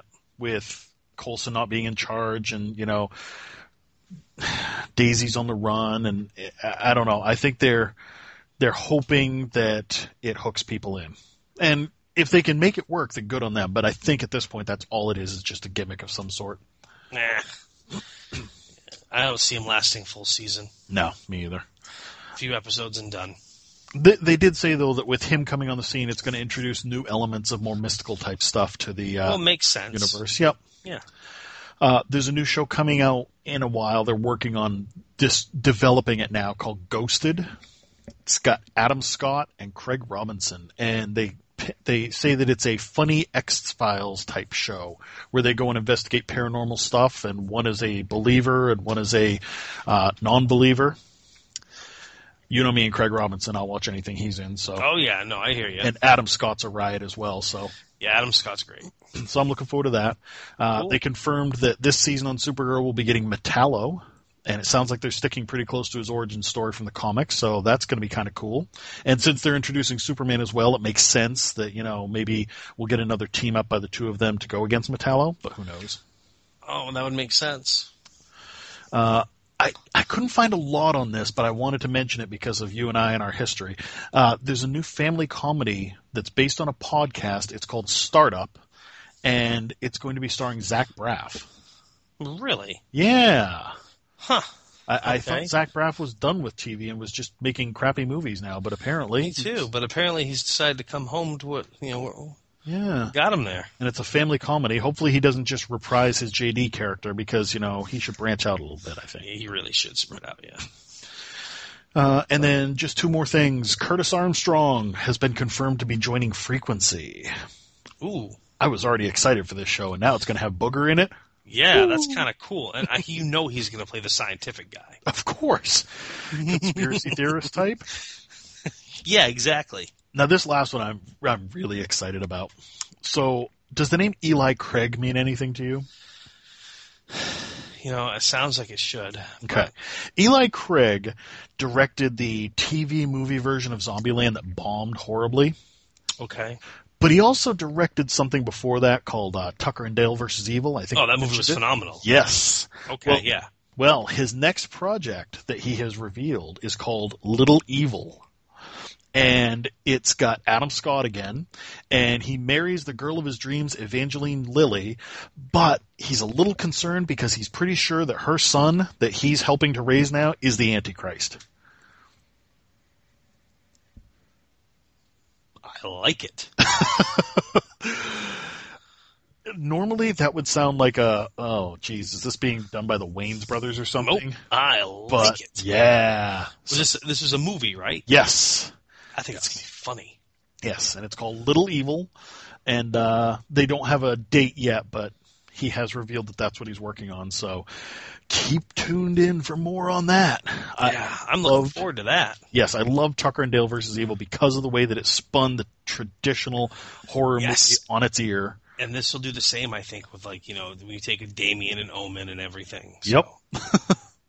Nice. I like it. Go This is Adam great. Scott. You know, getting all the good roles. I do like Adam Scott. So yeah, that that's it for me this week. Cool. Well, uh, one of our listeners there uh, from the Twitter, Carolyn, she uh, the one that you uh, answered the questions for on the video games last week. Yeah, but I made a mistake, so Oh, you did? maybe she's correcting me now. No, she's actually recommended a show for us to watch on Hulu. A Oh, okay. BBC show called Primeval. And there's five seasons on Hulu. And I, I told her I'd give it a shot because it is a show that I have been on and off the fence about starting to watch Mhm. for a while now. I think it was on Netflix for a while, but now it's on Hulu. It sounds familiar. Yeah, and um, I've been on and off the fence, but she said it was really good, so I'm, I'm at least gonna give the first episode a shot. I just didn't have a chance between her request and our record day, so Okay, and I wanted to uh, make a correction because I forgot that the first part of her uh, question last time was I have Xbox, and last I checked, Until Dawn is a PlayStation 4 exclusive. It may have come out for Xbox by now, but I think it was just a PlayStation 4 exclusive. So I sat there hyping it up all this. Well, actually, I think what she said is, I don't have Xbox. oh, oh, okay. I don't. Ha- I'm sorry, I don't have a PS4. I just have Xbox. Can you sell me? Can you tell me about this game? oh, okay. So I think she wanted to know about it regardless. I think she Gotcha. was trying to say, should I be investing in a PS4 for this. well, the answer to that is a resounding yes, but not just yet, because right now they're they're rebooting all of the consoles. So you've got the X, uh, the PS4 Slim is coming out, but it's not the best you can get. It's just a slimmer version of the PS4, and then they've got the next version of both that and the Xbox One coming out next year, I believe. So you're probably going to want to wait for that, unless you just want to get a cheap PS4. In which case, yeah, they're going to start. The PS4 Slim comes out soon, and so they'll start dropping the price on the regular ones. And yeah. Now I know this has nothing to do with watching television, but I just want to get your theory on this. Sure. One. iPhone seven doing away with the earbuds plug. Yep. What do you think of that? I think that it is the next. It, it's evolution. It's kind of like when uh, DVDs came into the video store and we got one copy of each movie. Yep. You know, whereas Yep. we'd have a hundred copies of a VHS. Yep.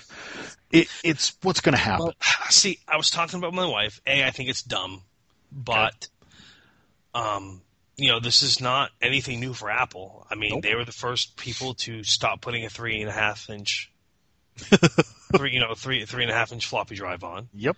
They were the first ones that they started coming out with no CD-ROM drives. Yep. But then, if you notice, they did backtrack and put that on there, put them back on because people wanted the DVD player feature Right. or to be able to burn CDs or DVDs. But they were the first they took that out. So you'd be buying a laptop or something like that that had no drives at all. Mhm. Um, so it doesn't surprise me that they're the ones that took that first step. Right. But that's um, you know, when they got rid of the three and a half inch floppy, that was like a, a ten year old technology they got rid of. When they Yep. got rid of the CD-ROM drive, that was like a ten year old technology they got rid of. Getting rid of the earbuds, the the ear the earphones port It's like a It's like a 90 year old Yeah. technology that they're saying we're not no one needs this anymore. It's only it's been around 90 years. We're we're deeming no one needs this. I think I think they're going to run into a problem with this one. I don't. I see what you're saying, and Yeah. and it's a valid concern. However, like I was talking to somebody the other day about Bluetooth earbuds, and you can get a set of Bluetooth earbuds for like 13 bucks nowadays. Um, it, the only concern with Bluetooth is keeping them charged, but really, like every I, I own multiple pairs of Bluetooth earbuds, and they last eight to 12 hours on use. So how often are you going to be listening to your headphones for that long before you have a chance to recharge them? Oh, Secondly. There's no everybody always jokes about the cables to their earphones and Yes. how they get tangled up and how you can tie up anybody with them and you know it's the it's the butt of every joke because they're extraneous.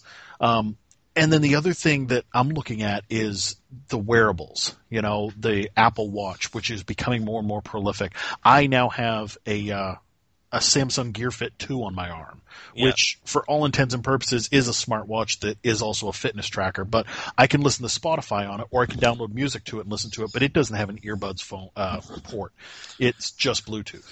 So with more of those coming out, people are getting used to it anyway. So I don't know. I think that they're ripping the band-aid off essentially. They're saying, you know what, people, we don't need these anymore and we're we're going to be the bad guys and do it now. And within two years, you're going to go, oh my God, can you remember when we used to have these cords? So that's my thought. I don't think it's going to crash and burn, but All right. Well, I just I was interested in your opinion on that. So yeah. cool. Well, I guess that's everything for me. Did you have anything else you wanted to add? No, no, I think that covered it. All right. Well, uh, thanks for listening. I hope you enjoyed this week's episode. Uh, we've enjoyed these last 27 episodes with many, many, many more to come. Uh, if you'd like to reach out to us, you can find me on the Twitter. I'm at SuperstarML. And you can find me on Twitter at the Quantum Geek G33K. And uh, the show's got its own Twitter at What Did You Watch, as well as Facebook page at What Did You Watch This Week. And uh, yeah, reach out, let us know. Cool. I think that's a podcast. Indeed. Good night. Bye.